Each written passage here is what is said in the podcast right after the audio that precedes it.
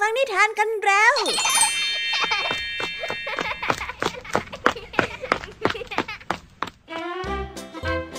สวัสดีค่ะน้องๆ ยินดีต้อนรับเข้าสู่ชั่วโมงนิทานกับรายการคิสเอา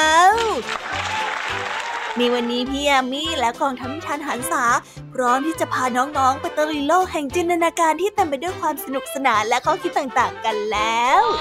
เอาละค่ะไปตะลุยโลกนิทานกันเลย ในวันนี้พี่ยามีมีนิทานที่แสนสนุกมาฝากน้องๆสองเรื่องด้วยกัน แต่จะเป็นเรื่องราวอะไรนั้นไปรับฟังในตัวอย่างนิทานกันได้เลยค่ะ เรื่องแรกเป็นเรื่องราวของพระราชาองค์หนึ่งที่ขี่ม้าออกมาไกล และมาเจอเข้ากับชายชราอารมณ์ดี ซึ่งชายชราผู้นั้นก็กำลังปลูกต้นไม้อยู่ ด้วยความสงสัยของพระราชา จึงทำให้พระราชาขี่ม้าเข้าไปใกล้ๆ และได้พูดคุยและถามถึงสาเหตุที่ชายชราผู้นี้ เลือกที่จะออกมาทำงานในวันที่แดดร้อน และหลังจากที่ได้พูดคุยกันแล้ว ก็ทำให้พระราชาอารมณ์ดีขึ้นมาเป็นอย่างมาก จะเป็นเพราะอะไรนะล่ะคะคงต้องไปติดตามรับฟังกันในนิทานเรื่อง ต้นไม้ออกผลเป็นเงินกันเลยและนอกจากนี้แล้วพี่ยามียังมีนิทานอีกหนึ่งเรื่องที่มีชื่อเรื่องว่า ผู้ที่คอยช่วยเหลือ ซึ่งเป็นเรื่องราวของเนนน้อยในวัดแห่งหนึ่ง ที่นึกอยากจะออกไปหากินในป่า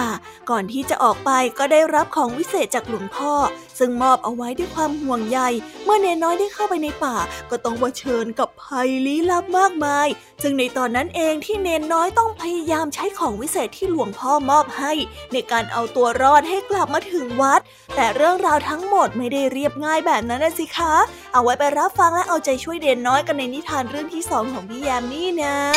นิทานภาษาพาสนุกในวันนี้ค่ะ ครูพอเดินผ่านมาเห็นเจ้าจ้อยกำลังยืนสอดแนมอะไรบางอย่าง จึงเดินเข้าไปถาม และได้รู้ว่าเจ้าจ้อยนั้นกำลังทำภารกิจสำรวจข้อมูลเกี่ยวกับสนามเด็กเล่น เอ๊เจ้าจ้อยจะทำแบบนี้ไปทำไมกันนะ แล้วคำว่าสอดแนมจะมีความหมายว่าอะไร ไปรับฟังพร้อมกันในช่วงนิทานภาษาพาสนุกกันเลยนะคะ เป็นยังไงกันบ้าง หลังจากที่พี่ยามีได้เล่าเรื่องความสนุกกันไปบางส่วนแล้ว น้องๆพร้อมที่จะไปตะลุยโลกนิทานกับรายการคิสอากันแล้วหรือยังเอ่ยถ้าพร้อมกันแล้วเนี่ยเราไปรับฟังนิทานเรื่องแรกกันเลยค่ะ กับนิทานที่มีชื่อเรื่องว่า ต้นไม้ออกผลเป็นเงิน ไปรับฟังกันเลย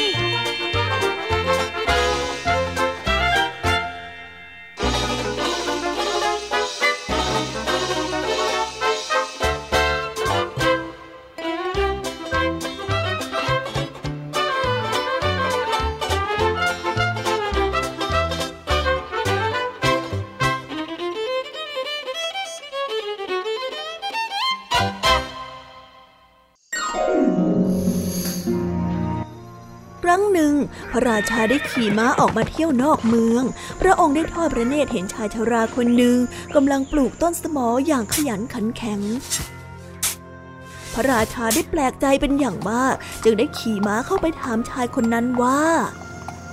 ตาเท่าหนวดขาว เที่ยงแล้วอากาศร้อนเหลือเกินทำไมท่านถึงยังทำงานอยู่อีกเล่า ความจริงคนแก่ขนาดท่านเนี่ย น่าจะพักผ่อนอยู่กับบ้านแล้วใช้ชีวิตให้มีความสุขมากกว่าแบบนี้นะ แล้วนี่ท่านจะปลูกต้นสมอไปทำไมอะ ท่านคิดว่าท่านจะมีชีวิตอยู่จนกระทั่งได้กินลูกสมออย่างนั้นหรือ โอ้ฟาบาท อุตสาเสด็จมาถึงที่นี่ กระหม่อมขอถวายบังคมพระเจ้าค่ะ ชายชราได้กราบพระราชา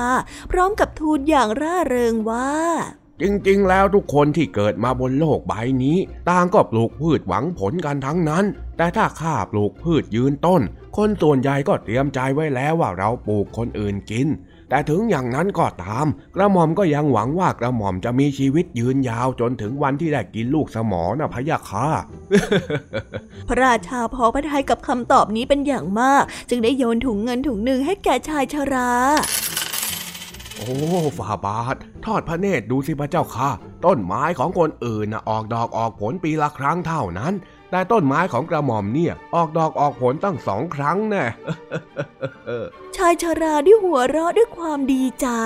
พระราชาได้พอพระทัยกับคำพูดที่ตลกขบขันของชายชาราเป็นอย่างยิ่ง จึงได้โยนถุงเงินถุงที่สามให้กับชายชารา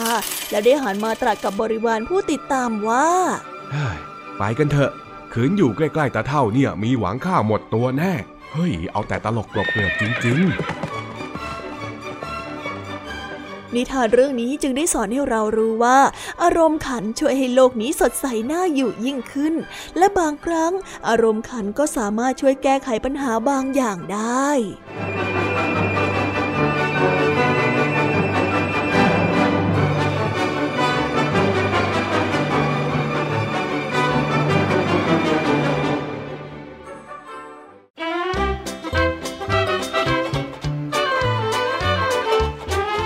ว่าจะในสถานการณ์แบบไหน ความมีอารมณ์ขันก็มักจะทำให้เรื่องราวทุกอย่างราบรื่นเสมอเลย ดูสิคะชายชาราผู้นี้สามารถโต้ตอบกลับกับพระราชาได้อย่างพลิกแพลง และมีอารมณ์ขันทำให้พระราชาอารมณ์ดีและมอบรางวัลเป็นเงินให้ตั้งมากมาย สุดยอดไปเลยใช่ไหมล่ะคะ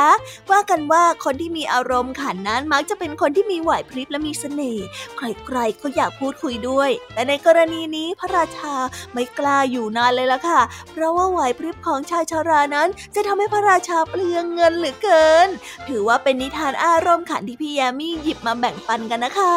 เอาละค่ะ เราไปต่อกันในนิทานเรื่องที่สองกันต่อเลยกับเรื่องราวของเนนน้อย และการหนีเอาตัวรอดจากปีศาจในป่าใหญ่ ที่ต้องวิ่งกันแบบสุดชีวิต เพราะปีศาจตัวนั้นช่างมีพลังมากมายเหลือเกิน และแบบนี้เนนน้อยของเราจะเป็นยังไงกันนะ เอาไว้ไปติดตามรับฟังกันได้ในนิทานที่มีชื่อเรื่องว่า ผู้ที่คอยช่วยเหลือ ไปรับฟังกันเลยค่ะ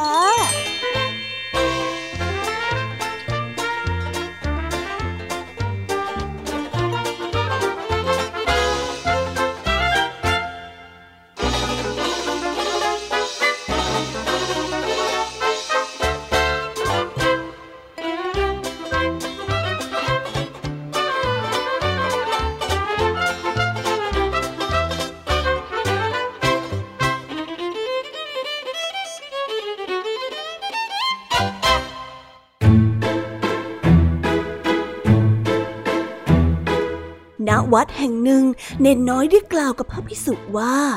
หลวงพ่อผมอยากไปเก็บลูกเกาลัดบนเขาครับ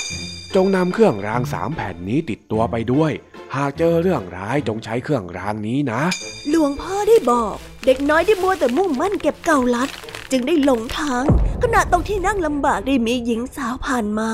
พระอาทิตย์ก็จะตกดินแล้ว คืนนี้พักที่บ้านข้าก่อนเถิด คืนนั้นเนนน้อยที่ตื่นขึ้นมา เพราะว่าเสียงประหลาด เขาได้แง้ประตูออกดู และได้เห็นว่าหญิงชรากำลังถือมีดด้ามโตและสับอะไรบางอย่างอยู่หญิงสาวคนเมื่อกี้ก็คือหญิงชราอย่างนั้นเหรอเนนน้อยกำลังคิดจะหนี แต่ประตูเลื่อนก็เสียซะก่อน คิดจะหนีอย่างนั้นเหรอเปล่าประโยชน์นะ มาให้ข้ากินซะดีๆเถอะเนนน้อยได้ถูกหญิงชราจ้องตาจนตัวสั่นฉันฉันเออฉันปวดทีอยากไปห้องน้ำหน่อยนะ ห้องน้ำอยู่ที่ไหน เนนน้อยได้พูด หญิงชราได้ถือเชือกและมัดรอบเอวของเนนน้อยเอาไว้ แบบนี้คงจะหนีไปไหนไม่ได้แล้ว รีบไปเร็วๆเข้า เนนน้อยได้เข้าไปในห้องน้ำเขาได้แกะเชือกออกและมัดกับเสา แล้วได้เอาเครื่องรางที่ได้จากหลวงพ่อไปเอาไว้ที่เสา ช่วยฉันด้วยนะ ช่วยฉันด้วย ช่วยฉันด้วย หลังจากที่เนนน้อยได้หนีออกมาทางหน้าต่าง และได้รีบวิ่งลงเขาไป ผ่านไปได้สักครู่ หญิงชาราก็ดึงเชือก ยังไม่เสร็จอีกเหรอเจ้าเนน ยัง เสาได้ตอบหญิงชาราเก่งเหรอ ออกมาได้แล้ว นี่มันนานมากแล้วนะ ยังทำไมช้าจังเลย หญิงชราได้ลองเปิดประตูดูโอ้ไม่อยู่นี่เนนโกหกชัดอย่างไงเหรอหญิงชราได้รีบไล่ตามเนนน้อยไปหยุดนะเจ้าเนนน้อย นนน้อยพยายามจะหนีสุดความสามารถ แต่หญิงชราก็ใกล้เข้ามาเรื่อยๆ เขาจึงได้คว้าเครื่องรางแผ่นที่สองออกมาภูเขาภูเขาภูเขาจะออกมาภูเขาเนนน้อยได้ตะโกนและโยนเครื่องรางไปด้านหลังทันใดนั้นเองภูเขาก็ได้ปรากฏขึ้น แต่หญิงชาราก็ปีนข้ามภูเขาได้อย่างรวดเร็วแค่นี้มันสบายมากสำหรับฉันเลยล่ะ หญิงชาราได้ตะโกนและไล่ตามอย่างสุดฝีเท้า เนนน้อยได้คว้าเครื่องรางแผ่นที่สามออกมาระหว่างหนีสาธุแม่น้ำจงออกมา เพียงทันทีที่โยนเครื่องรางไปด้านหลัง สายน้ำก็ได้เริ่มไหลเข้ามา หญิงชาราได้ตะเกียกตะกายว่ายน้ำข้ามแม่น้ำแค่นี้มันสบายมากช่วยช่วยช่วยด้วย ช่วยด้วย เนนน้อยเดี๋ยวรีบวิ่งหนีไป ในที่สุดเนนน้อยก็กลับมาถึงวัดย่าแล้วย่าแล้วหลวงพ่อหลวงพ่อย่าแล้ว เจ้ามาหลบที่นี่ก่อนสิเนนน้อยได้เข้าไปหลบในกล่องที่หลวงพ่อนั้นสวดมนต์ตามปกติ และแล้วหญิงชาราก็มาถึงส่งเจ้าเนนน้อยมา ไม่อย่างนั้นข้าจะฉีกเจ้าเป็นชิ้นชิ้นงั้นคงต้องประลองฝีมือกันหน่อยแล้วล่ะ หลวงพ่อได้กล่าวตอบๆประลองฝีมืออย่างนั้นเหรอ เจ้าหดตัวให้เล็กเท่าเมาเล็ดถั่วได้ไหม ถ้าหากว่าทำได้อาตมาจะทำตามที่เจ้าสั่งทุกอย่างเลย ง่ายแค่นี้เอง ดูซะร่างของหญิงชาราค่อยๆเล็กลงเล็กลงเท่าเมล็ดถั่ว หลวงพ่อได้หยิบหญิงชาราขึ้นมาปล่อยฉันนะปล่อยฉันลงไปเดี๋ยวนี้และได้กลืนลงท้องไป ไม่เป็นไรแล้วนะเนนน้อย คราวหลังก็อย่าดื้ออีกล่ะ ด้วยเหตุนี้เองเนนน้อยจึงได้รอดชีวิต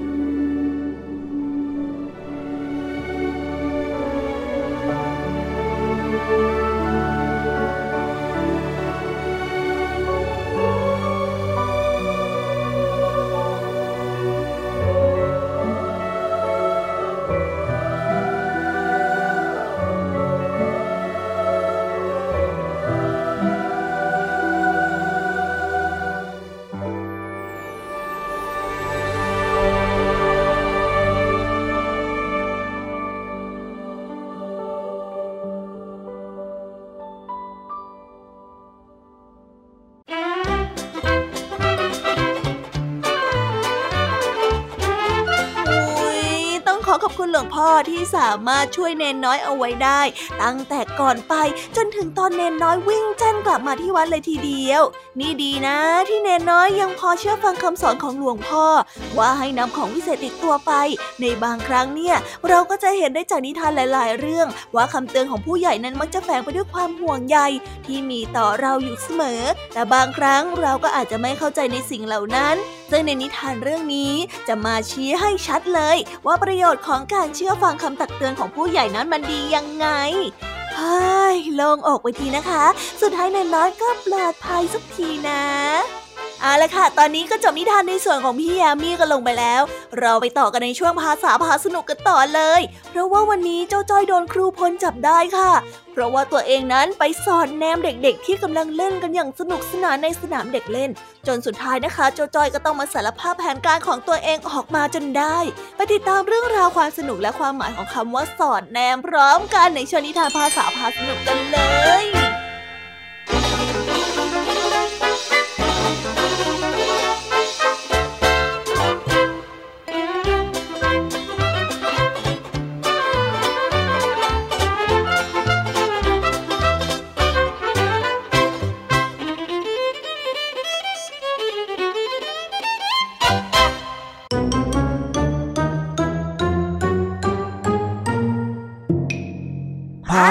พาสนุก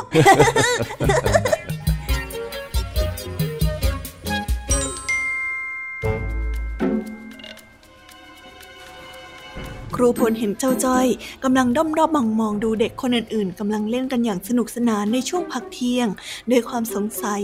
ครูพลจึงได้เข้าไปถามว่าเจ้าจ้อยกำลังทำอะไรกันแน่ ซึ่งคำตอบที่ได้มานั้น ก็เป็นมุมมองแปลกใหม่ที่ครูพลยังต้องงง ไปรับฟังเรื่องราวนี้พร้อมกันได้เลยค่ะยี่สิบฮะยี่สิบเอ็ดนี่จ้อย เธอกำลังทำอะไรอยู่น่ะโอ้ยโอ้ยครูพลโอ้ยเห็นจ้อยด้วยเหรอครับ อ้าว ก็ต้องเห็นสิ ครูยืนมองเธอมาสักพักหนึ่งแล้วนะ มีแต่เธอนั่นแหละที่ไม่เห็นครูน่ะแล้วครูพลมายืนมองจ้อยทำไมล่ะครับ ก่อนที่เธอจะถามครูเนี่ย เธอต้องบอกมาก่อนว่าเธอยืนมองเด็กคนอื่นเขาทำไม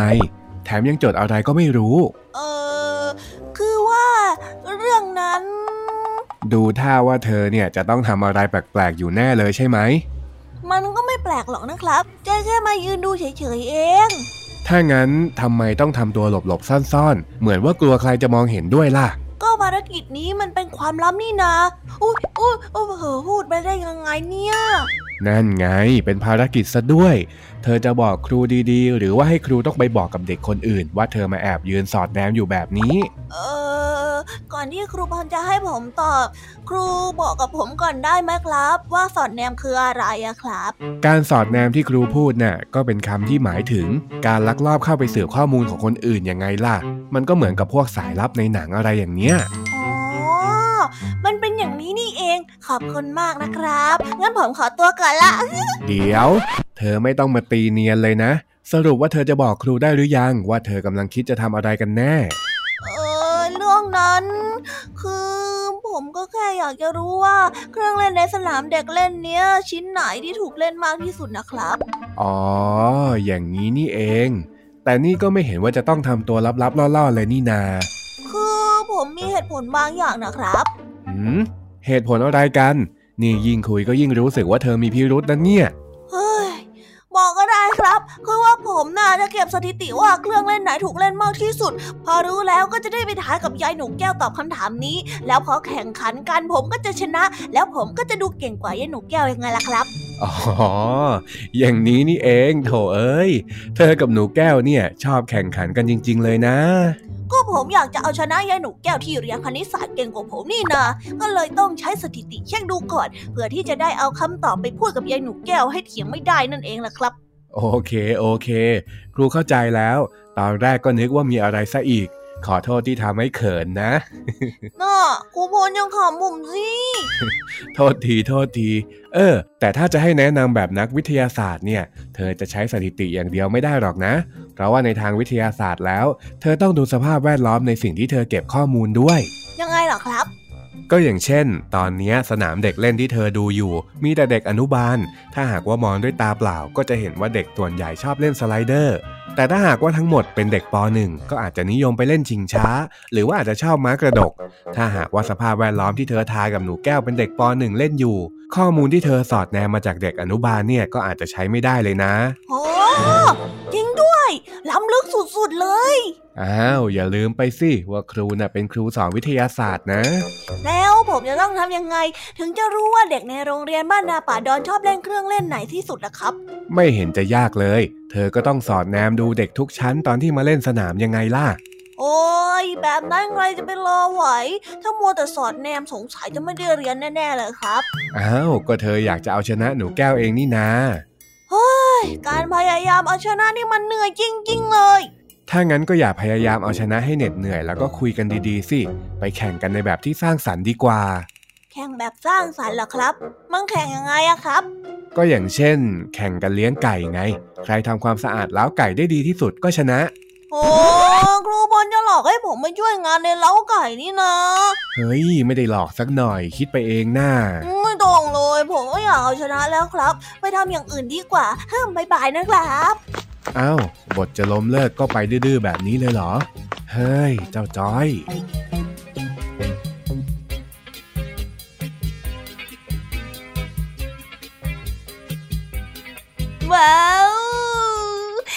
ไปแล้วนะคะ สนุกสนานกันไม่น้อยเลยทีเดียวสำหรับวันนี้เรื่องราวความสนุกก็ต้องจบลงไปแล้วละค่ะ พวกเราและรายการคิสอาวก็ต้องขอบอกมือบายบายกันไปก่อน ใครที่มารับฟังไม่ทันสามารถไปรับฟังย้อนหลังได้ที่ไทย PBS Podcast นะคะ วันนี้จากกันไปด้วยเพลงเพราะๆในช่วงสุดท้ายของรายการ แล้วไว้เจอกันใหม่ในตอนถัดไปสำหรับวันนี้ สวัสดีค่ะบายบาย เป็นเด็กดีของคุณพ่อคุณแม่นะคะ